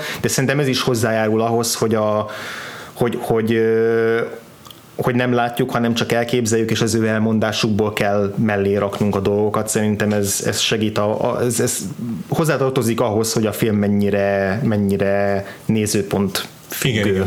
És a hangkeverés vagy a hangmérnöki munka Azt mindenképpen alátámasztja, vagy elősegíti ezt, mert a harmadik napra konkrétan az összes jelenetet, így a flashbackeket végig pelengéz a fegyver ropogás. A háttérből mindig hallani a Donaparti hmm. fegyvereknek a ropogását. Még nekem egyébként is nagyon-nagyon tetszett az, hogy hogy nagyon sokszor, amikor a flashbackeket e, elkezdjük, hm. amikor visszatérünk egy, egy, egy múltbeli jelenetre, akkor ugye csak az el, halljuk a Igen. kvázi narrációban a latinomisnak a hangját, vagy a Darvas Ivánnak a hangját, és, és nincs mögötte a flashback jelenetnek a hangja. Valamikor egyáltalán nem, tehát hogy van, amikor az egész jelenet némán zajlik, igen, és igen. csak a, igen. az elbeszélést halljuk. Van, amikor később úsztatják be a, a mondjuk a hónak a ropogását, ahogy a bakancsok, izé, menet, igen, igen. bakancsos menet, katonák menetelnek rajta, uh-huh. de, hogy, de hogy ez is, ez, tehát ez, ez egy borzasztós hangulati töltetet az összes flashbacknek, meg szerintem tök izgalmas megoldás a, a vágás technikával magával együtt az, hogy, hogy így úsztatja össze a, a jelent meg a múltat. Tehát az, hogy nem ilyen élesen elválik, hogy amikor a múltra váltunk, akkor már ott halljuk a múltnak a, a zajait, hanem, hanem, hanem így valahogy benne tart minket a, a börtön cellában még a múlt, tehát hogy igen, megteremti igen. azt a kapcsolatot mindig, igen. hogy tudjuk, hogy, a, hogy amikor a múltban vagyunk, akkor is valójában még, még ott vagyunk ezzel a négy emberrel ebben a zárt közegben, ami hófehér falak, Pontosan. ugyanúgy ilyen nagyon mértanilag néha olyan, mint hogyha még ilyen osztott képernyő is mm. lenne, mert úgy van egy, mm. egy osztás beállítva, és a két szereplő a két szélén, mint hogyha így ez, ez a nézőpontok párhuzamosságát ez is így fokozza, Aha. hogy így egy térben vannak, de néha mégis elkülönülnek, tehát ez szerintem minden annyira egységes, egységes koncepció az egész, nagyon végig ki van találva, hogy képileg is ezt hogyan támogassák meg ezt a narratív technikát. Igen, igen. Szerinted itt a 50-es, 60-as évek magyar filmművészetében lehet beszélni ilyesmiről, hogy otör teória meg hasonlók? Azért később kialakult egyértelműen ilyen szerintem biztosan, tehát mondjuk a Jancsó filmeknél, meg Bacsó Péternél. Hát, biztosan, tehát a Jancsó az erre tökéletes példa, meg hát ugye Tarbéla, hogyha egy még ja. későbbi példát említünk és hát, és hát főleg ez az időszak, tehát ez a 60-as évek közepétől, ahol, ahol, ahol most járunk, ez Aha. az, amit ilyen új hullámnak uh-huh. szokás nevezni. Aha. Magyar filmművészetben a Jancsónak is ekkoriban készül uh-huh. el a szegény legények uh-huh. például. Igen, ez jó kérdés, egyrészt otörségről lehet beszélni, szerintem ez nemzettől, nemzeti film, tehát nemzettől függetlenül ez egy általános filmes fogalom, tehát szerintem nyugodtan Aha. lehet alkalmazni. Ehhez persze több Kovács András filmet is érdemes lenne megnéznünk, Igen, ez hogy ezt el tudjuk dönteni, hogy van-e van egy visszatérő alkotói kézjegy, mint ahogy a Makkárolynál azt említettük, hogy ő, ő minden filmjénél más mást mutat magából. Igen, más zsánerben is. De az biztos, hogy itt van egy ilyen generáció, aki valami újat hoz így a magyar filmbe. Tehát a, a, a, a, aminek része se a Kovács András is. Tehát ez, és akkor megint lehet említeni egyrészt ezt az európai hatást, tehát uh-huh. az európai, de majd fogunk még beszélni francia új hullámról is itt a, a, az évadunkban, de hogy itt körben minden országban, a környező országokban is, cseheknél, szlovákoknál itt is mindenhol van egy ilyen bérfrissítés, meg egy ilyen új filmnyelvben is újítás, meg itt ugye azért fontos megemlíteni a, a kádári kultúrpolitikának az enyhülését, tehát hogy itt, itt már jó, hogy a tanút betiltották, de hát az annyira direkt beszólt a párt ellen, hogy az lett volna a csoda, ha nem tiltják be, Aha. de hogy itt sokkal több rendszerkritikus filmet átengednek, hogyha ilyen szoftos ez a, ez a kritika, vagy nem, nem, nem lehet egyértelműen megállapítani, Aha. tehát hogy itt már nincs az a nagyon erős cenzúra, ami korábban még létezett,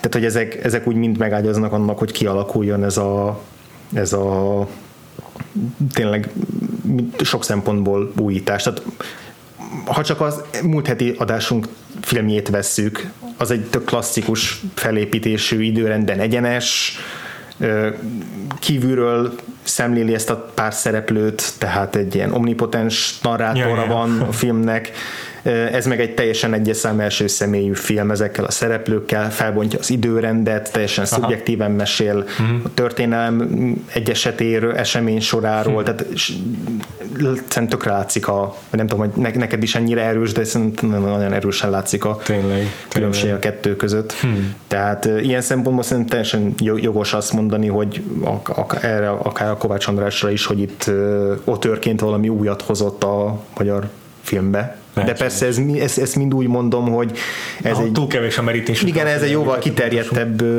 igen. ismeretanyag kellene, de utánolvasás alapján is ez azért hmm. elmondható a, ha. erre az időszakra, hogy itt valami, valami új, hmm. új dolog indult el. Hmm. És, és szerintem tök jó ennél a filmnél is, hogy igen, művészfilmes, tehát hogyha egy művészfilmes, népsz, közönségfilmes nem tudom, vágányokon mozgunk, ez az, amit nehéz meghatározni, tehát hogy ez, ez szerzői film, meg művészfilmes valamennyire, de hogy teljesen könnyen fogyasztható és majd nehezen fogyasztható, de érted, hogy hogy értem. De, tehát, de befogadható. Befogadható, nem egy, nem egy kísérleti filmről van szó, még, a, még úgy is, hogyha nagyon sokat kísérletezik. Uh-huh, uh-huh. Igen, igen. Meg tényleg a, a otörséget azért nem tudom, hogy én sem uh, annyira feltárni, mert, mert a, azok a rendezői eszközök, amiket látunk, nagyon forradalmiak, meg újdonság, meg, meg hmm. rendkívül ügyesek, az biztos, de valahogy úgy érzem, hogy sokkal fontosabb volt az, hogy mi az, ami a filmet szolgálja. Ez így van. És ez valószínűleg itt a korai, ezt most korainak nevezem, ezt a korai magyar filmművészetben sokkal fontosabb volt. És hogyha ez azt jelentette, hogy valamilyen zsánerből kölcsönzünk egy képi megoldást, vagy egy kameramozdulatot, vagy valamit, akkor, az, akkor kölcsönöttük azt. Ugye az volt, hogy itt a film dramaturgiája szolgált mindent szerintem, vagy azt kell szolgálni mindennek. Igen, meg hát ne feledkezzünk meg a regény alapról sem, tehát az is, az is azért nagyban meghatározza azt, hogy, hogy, hogy, hogy, egy, hogy a rendező hogyan nyúl aztán ehhez az anyaghoz, és ugye egyikünk se olvasta a regényt, mm. de hogy, de hogy ugyan a filmnek az eszközeivel nagyon sokat hozzátesz, amit regényben vagy máshogy oldanak meg, vagy nem is lehet megoldani, színházban meg semmiképpen. Hmm. Hát itt az biztos, hogy baromi erős, hogy nem csak a narratívát halljuk, ahogyan elmesélik a szereplők, hanem közben van egy vizuális történetünk is, ami meg egy harmadik verziót mesél ugyanabban a történetben. Így van, és ahogy beszéltünk róla, az, az sem csak egy pusztán leíró jellegű képileg egy leíró jellegű elbeszélés, hanem, hmm.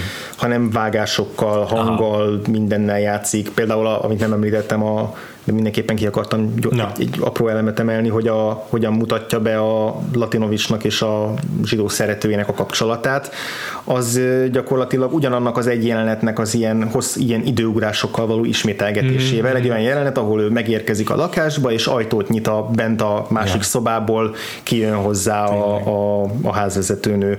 És, a, és ugyanez ez a 10 másodperc ismétlődik újra meg újra, csak egyre később az időben, és az elején még félve és idegenkedve jön ki a, a, a házvezetőnő, és még, még gyűlöli vagy fél tőle, és aztán, a, aztán megenyhül, egyre, ugye, tehát hogy a kapcsolatuk kialakulása egészen odáig, hogy a végén már is nyit be hozzá, ez így gyakorlatilag egy percen belül mutatja be ezt, amit közben elmesél, tehát nem, nem lenne szükség rá, de hogy, de hogy ilyen csomó ilyen pluszt hozzáad a, a regénynek az alapjához, de hogy ez, ezzel együtt mégis mondom, hogy azért érezni, hogy négy szereplő, sok párbeszéd, hmm, hmm, hogy van egy hmm, ilyen persze. klasszikus rétege is, hmm. klasszikus elbeszélői rétege, szóval de hogy nagyon egybe van ez a film, és hogy Igen. annyira nehéz, Igen. én most pont nemrég a a Szász Attilának volt ez az Örök Tél című filmje, Aha, amit majd, a, láttam, amit majd tévében fognak bemutatni, és azzal kapcsolatban jutott eszembe, hogy mennyire borzasztóan nehéz jól jó filmet csinálni egy, ö, egy ilyen történelmi atrocitásról vagy traumáról. Mennyire nehéz úgy készíteni erről egy filmet, hogy a néző hajlandó legyen belemenni, igen. Halland, mennyire nehéz egy olyan történetet kitalálni benne, ami személyes és érzelmileg átélhető, de, de nem csökkenti a traumának. Pontosan, a, és nem lóg, nem lóg ki belőle, és nem érezni olcsónak. Tehát, hogy ez, ez nem egy rettenetesen nehéz dolog ezt megcsinálni és, és ez a film magasan, magasan teljesítette számomra legalábbis ezt a, ezt a nehéz feladatot. Tehát mm. tényleg nem egy tankönyvízű filmről van szó egyáltalán. Így van. Annak ellenére, hogy gyakorlatilag tényleg narrációban történik a történetelmességnek a legnagyobb része. Mm. Örülök, hogy Szabolcstól az örök telet, mert hogy mennyire érdekes már, hogy most pont egy újabb világháborús film jön ki, és nagyon hasonló a címük már az volt hideg napok, meg, meg megidézik úgy ezt a, ezt a Your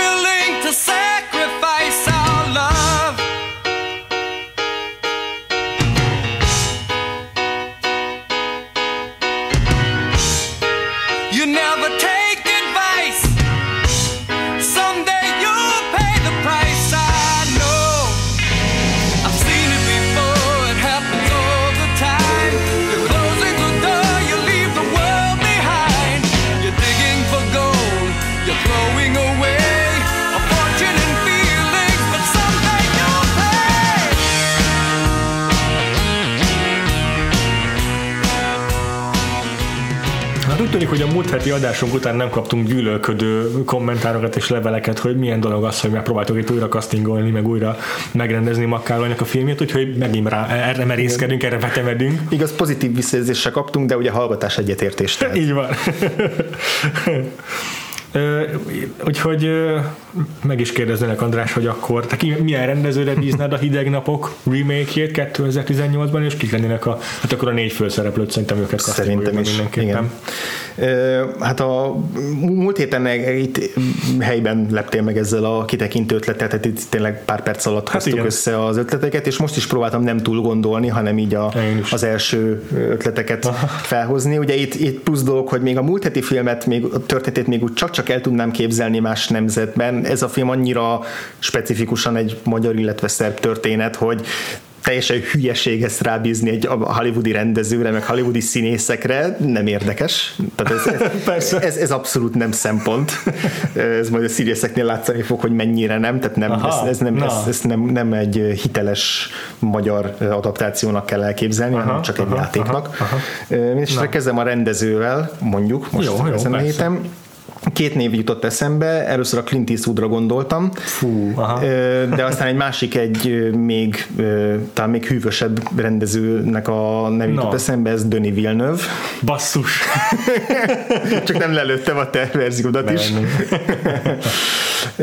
és akkor, akkor Clint, Eastwood is, Clint, Eastwood, Clint Eastwood is benne hagyhatom a játékba, és akkor meghagyom neked a Denis Villeneuve-öt, nekem ez nem probléma, mert akkor mert az első gondolatom a Clint Eastwood volt, akinek van egy ilyen tárgyilagossága, ami szerintem passzolna ehhez a, ehhez a történethez. Na, akkor elmebetek újra forgatna konkrétan a háborús bűnösök ezt a filmet. Körülbelül. Na, most a legutóbbi filmje a 15-17 igen, valami van, valami van katasztrófa? Nem, pontosan nem tudom, hogy ez az minek a története, de hogy igen. igen. Ö... Azt hiszem, hogy ott pár, talán francia, nem emlékszem a pontos történetet, de pár helybéli fiatal megakadályoztak egy, egy terrorcselek. Valami, valami ilyesmi, igen. És, és újra forgattatta konkrétan azokkal az emberekkel, akikkel ez megtörtént. Igen, általában borzasztó rossz film lett, igen. de kísérletként érdekes, tehát megint csak lehet, hogy rossz film születne belőle, de kísérletnek érdekes. Ja. És, és hát tehát azért Clint Eastwoodnak ez a, ez a tárgyalagos stílusában Amerikával Igen. azért tudott olyan filmeket csinálni, amik így érzelmileg azért be, beküldik a gyomrost, úgyhogy Igen. ezért el tudom képzelni, hmm. hogy, hogy meg tud birkozni a feladattal. Hmm. És hát színészeknek meg tényleg nagy a szétlövés. A, a Szirtes Ádámnál a John C. Reilly-t gondoltam. Az jó, nagyon jó. Aki tudja hozni ezt a bumburnyák karaktert, és általában rokonszenves bumburnyák szokott lenni, de szerintem simán tudja, tudja ennek, a, tudja, ennek tudja. az ijesztő verzióját hozni. Igen. Érdekes, hogy Szilágyi Tiborral voltam a leginkább bajba, ott, ott nincsen egy igazán, igazán jó jelöltem. Még most is gondolkozok, hogy, hogy kit válasszak lehetőségek közül, de, de lehet, hogy a, csak a színész iránti szimpátia, a Walton Goggins lesz, aki, aki de teljesen más típusú karakter, Aha. ugye sokszor általában rednekeket szokott játszani, és akkor vagy intelligens rednek, vagy hülye rednek, mindegy, valamiért ennél maradok. Nem annyira tetszik ez a választásom, de, de elmegy. Aha. Úgyis a, a, a két főszereplő a lényeg, és arra szerintem tökéleteseket találtam. De a Darvas Ivára Michael Fassbender. Nagyon jó, az és nem... nagyon közel az én választásom, nagyon más. Szuper, mert hogy abban gondolkoztam, amit már beszéltünk, hogy egy kicsit elit kisugárzású, Igen. kimért, Igen. elegáns, de ugyanakkor mégis tudja hozni ennek a sötétebbik oldalát, és Fassbendernek ez csak sorol, napokig lehetne sorolni ezeket a szerepeit, meg filmjeit. Uh-huh, uh-huh. És akkor most jön ugye a Latinovics karaktere, ahhoz, ahova meg egy temperamentumos és egy nagyon erős karizmával rendelkező színészt kerestem, és aztán meg is láttam Denzel Washington személyében. Mm. hogy lehet, hogy a bajusz volt az, ami célra vezetett, de hogy, de hogy Persze valahogy én látok ilyen alkati hasonlóságot kettejük között. Egyrészt a nem túl, túljátszás rossz szó, de hogy ugye a nagy formátumú alakítások, ö, amik néha nem hagynak teret más színészeknek, hogy, tehát hogy annyira sok, hogy nehéz mellettük érvényesülni, de valahogy én így nagyon jól el tudom képzelni a Denzelnek ezt a folytott feszültségét mm-hmm. és mhm. intenzitását, Aki a Fassbendernek a hűvössége mellett. Úgyhogy nálam ezért lett ez a fura ilyen négyes fogat. Na, nagyon kíváncsi vagyok a te verzióidra, meg Jó. főleg a rendező. Ilyet a rendezőre már nem vagy, mert azt már Elkezdve újra castingoltam a rendezőt, Na, csak azért, hogy ne legyen Denis Villeneuve, és találtam olyas valakit, akinek szerintem szuper jól áll a, a, az egyhelyszínes börtön hmm. dráma, Uh, és igazából ehhez a castinghoz rögtön jobban passzolna a Ted Arvas Ivánod, a Michael Fassbender. Aha. Talán ebből ki lehet következtetni, hogy akiről beszélek, az nem más, mint Steve McQueen. Ah. a Michael Fassbender alkotótársa. Ah, aha. És ő, ő már tudjuk, hogy bizonyította az ilyen történelmi Ah. témákban is, amikor ö, e, etnikumokkal szemben ilyen nyomást kell ábrázolni, és ugyanezt meg is tudja tenni azzal a kellő empátiával, de mégis De van, esetén távolság. van azért benne is egy távolságtartás, van benne is ilyen formai kreatív, na, nagyon jó, nagyon jó, nagyon tetszik, igen. Viszont akkor De, de, de ketten leírtuk más valaki. Viszont akkor ennek én nem fogom bekasztingolni már uh, Michael Fassbender-t, akkor sem, ha biztos, hogy szerepelne Steve filmében Michael Fassbender. Maradok viszont akkor annál sorrendben, amit te állítottál fel, tehát Szirtes Ádám karakterével kezdem, a, Oké. aki a tizedes, aki a leginkább ugye uh-huh. közel volt a- az elköveti, a, ahhoz, hogy konkrétan, tehát akinek a legvéresebb a kezelőjük uh-huh. közül. Én erre a szerepre mm, hasonló módon egy ilyen nehezen kedvelhető, de mégis valamennyire szeret, olyan, olyan karaktert, olyan színészt választottam, karakterszínészt, aki, aki képes eljátszani egy ilyen alávaló figurát, mégis valami módon szerethető oldallal. Ez Caleb Landry Jones.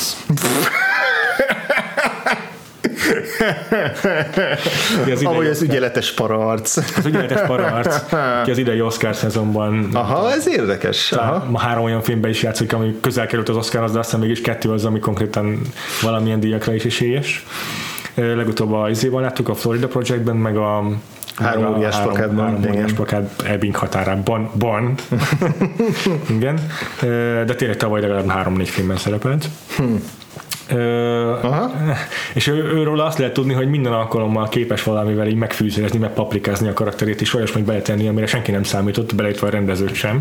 És erre a karakterre ez szerintem hatványozottan igaz lehet, hogy érdekessé tudná tenni valamilyen elmebeteg dologgal. Igen. Jut eszembe Get Out-ban is játszott, tehát már három film jel, Ú, tényleg legjobb film jelölt. Akkor, igen, úgyhogy- akkor tényleg három volt az, ami Oscar közelébe került, még ha ő maga nem is lett jelölt. Ja, ja. Oké, okay, Szilágyi eh, Tibor karakterére olyas valakit castingoltam, aki majd rá fog rímelni Latinovic szerepválasztására. Na, tetszik. Viszont a nevét nagyon nem tudom, hogy kell kiejteni. Ezt most el fogom így baltázni Aha, teljesen. Ö, Úgy hívják a fiatal színészt, hogy Barry Keoghan, akit a Dunkirkben láthattunk, meg a, meg a Jorgos Lantimos által rendezett aha. há- egy Szent Szarvas meggyilkolásában. Érdekes, ilyen fi, fi, fiatal generációt Nagyon fiatal raktál lett, bele, ez tetszik. Igen, egyébként itt a Szent Szarvas kapcsán eszembe jutott, hogy ezt Jorgos is megrendezhetné egyébként, mert nála Fo. is nagyon, tehát a, a főleg a Latinovicsnak a line delivery miatt eszembe jutott az a furcsa ö, ilyen kimértség, amit a mm. Jorgos Lantimos filmekben tapasztalunk, meg hogy ott is így elválasztódik igazából a, mm. A, a karakternek a kifelé mutatott oldala, meg a belső világa.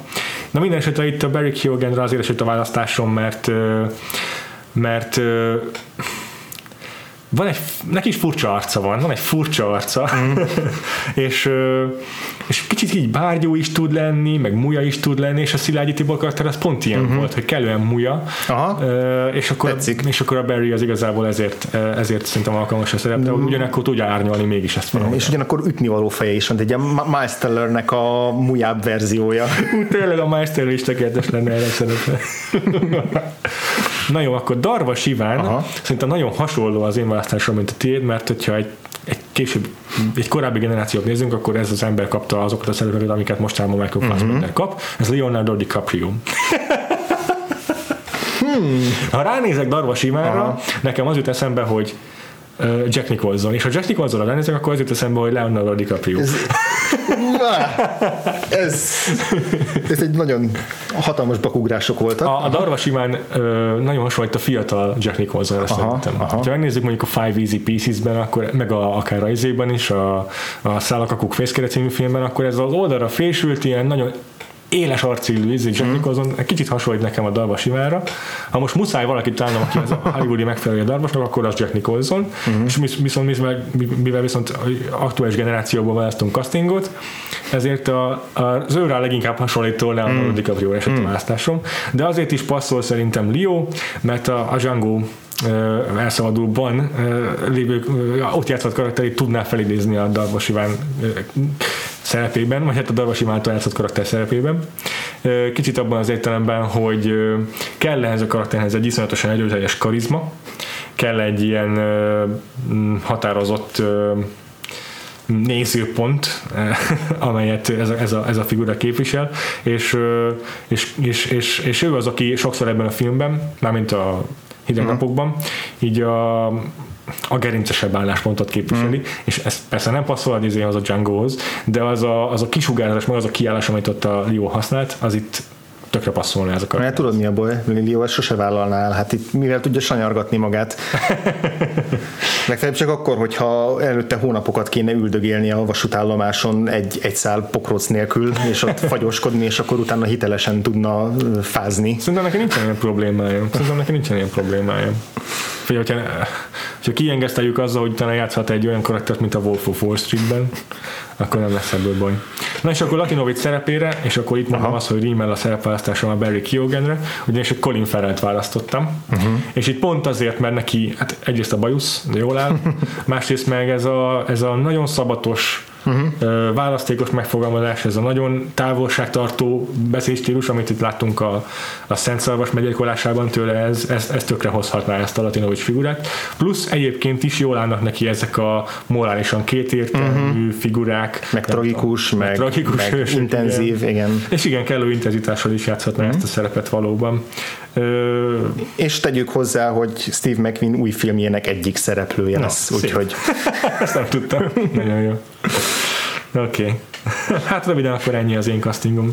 Jó, fog megvalósulni. Akkor a hallgatóink szavazhatnak, hogy a kettő közül melyiket akarják kevésbé látni, mert nem hiszem, hogy bármelyiket szeretnék Igen. A, a, a, megnézni, de hogy melyik a, melyik a kevésbé izé, felháborító a kettőnk közül. Hogyha van erről véleményetek, akkor nyugodtan küldjétek el nekünk vakfoltpodcast.hu kommentek között, Aha. facebook.com per vakfoltpodcast, bárhogy üzenhettek kommentben, vagy, vagy privátban, akárhogyan. Aha, ugyanígy. per vakfoltpodcast, ugyancsak lehet írni nekünk DM-et, meg kommentálni a, a, a posztjaink alá, tweetjeink alá.